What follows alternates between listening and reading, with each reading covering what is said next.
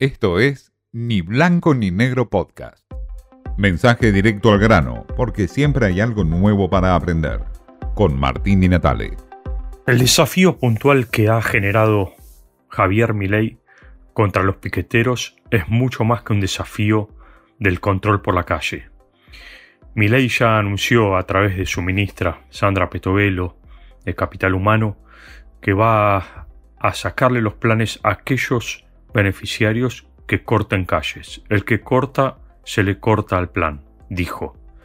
Esto es el preludio de una batalla y una guerra dura que comienza entre Milei y los grupos piqueteros que quieren copar la calle. Una vez más, todo gobierno se enfrenta a los movimientos sociales cada vez que asume. La cuestión es negociar con ellos o enfrentarse, la guerra o la paz. Los kirchneristas, por supuesto, tuvieron su paz y le dieron, desde el año 2001 en adelante, la crisis, Néstor Kirchner selló un gran acuerdo con los movimientos piqueteros y les dio planes. Macri enfrentó en los primeros días o intentó enfrentar a los piqueteros para hacer de estos una batalla campal. Nunca lo logró. Su ministra Carolina Stanley en su momento decidió negociar con los piqueteros, les dio más planes, amplió la base de programas sociales para distintos movimientos, kirchneristas incluso. Eso fue el acuerdo cerrado, oscuro, que tenía Macri con los piqueteros. Paz social en las calles. ley está dispuesto a romper con esto, directamente. No quiere piqueteros en la calle. No quiere beneficiarios de planes sociales que corten calles. Y está dispuesto a romper con ellos. Esto es más que una guerra con los piqueteros es un contrato social que busca con la clase media, esa clase media que pide desde hace años que no haya manifestaciones en las calles, que se pueda llegar tranquilo al trabajo y que se pueda circular en paz.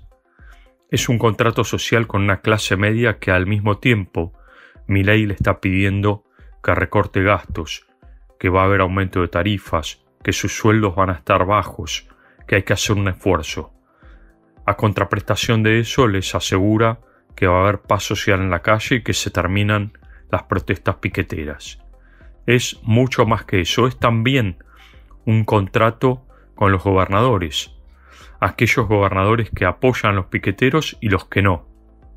Por ejemplo, Axel Kisilov, que ya analizó y avanzó con la idea de que el protocolo antipiquetes de Patricia Bullrich va a contramano con la Constitución Nacional. Es un desafío fuerte del gobernador más importante de la Argentina, en términos electorales y políticos. La provincia de Buenos Aires se opone a este protocolo antipiquetes. Hay otros gobernadores que por ahora no se animan a decirlo abiertamente, pero también están en contra del programa antipiquetes de mi ley.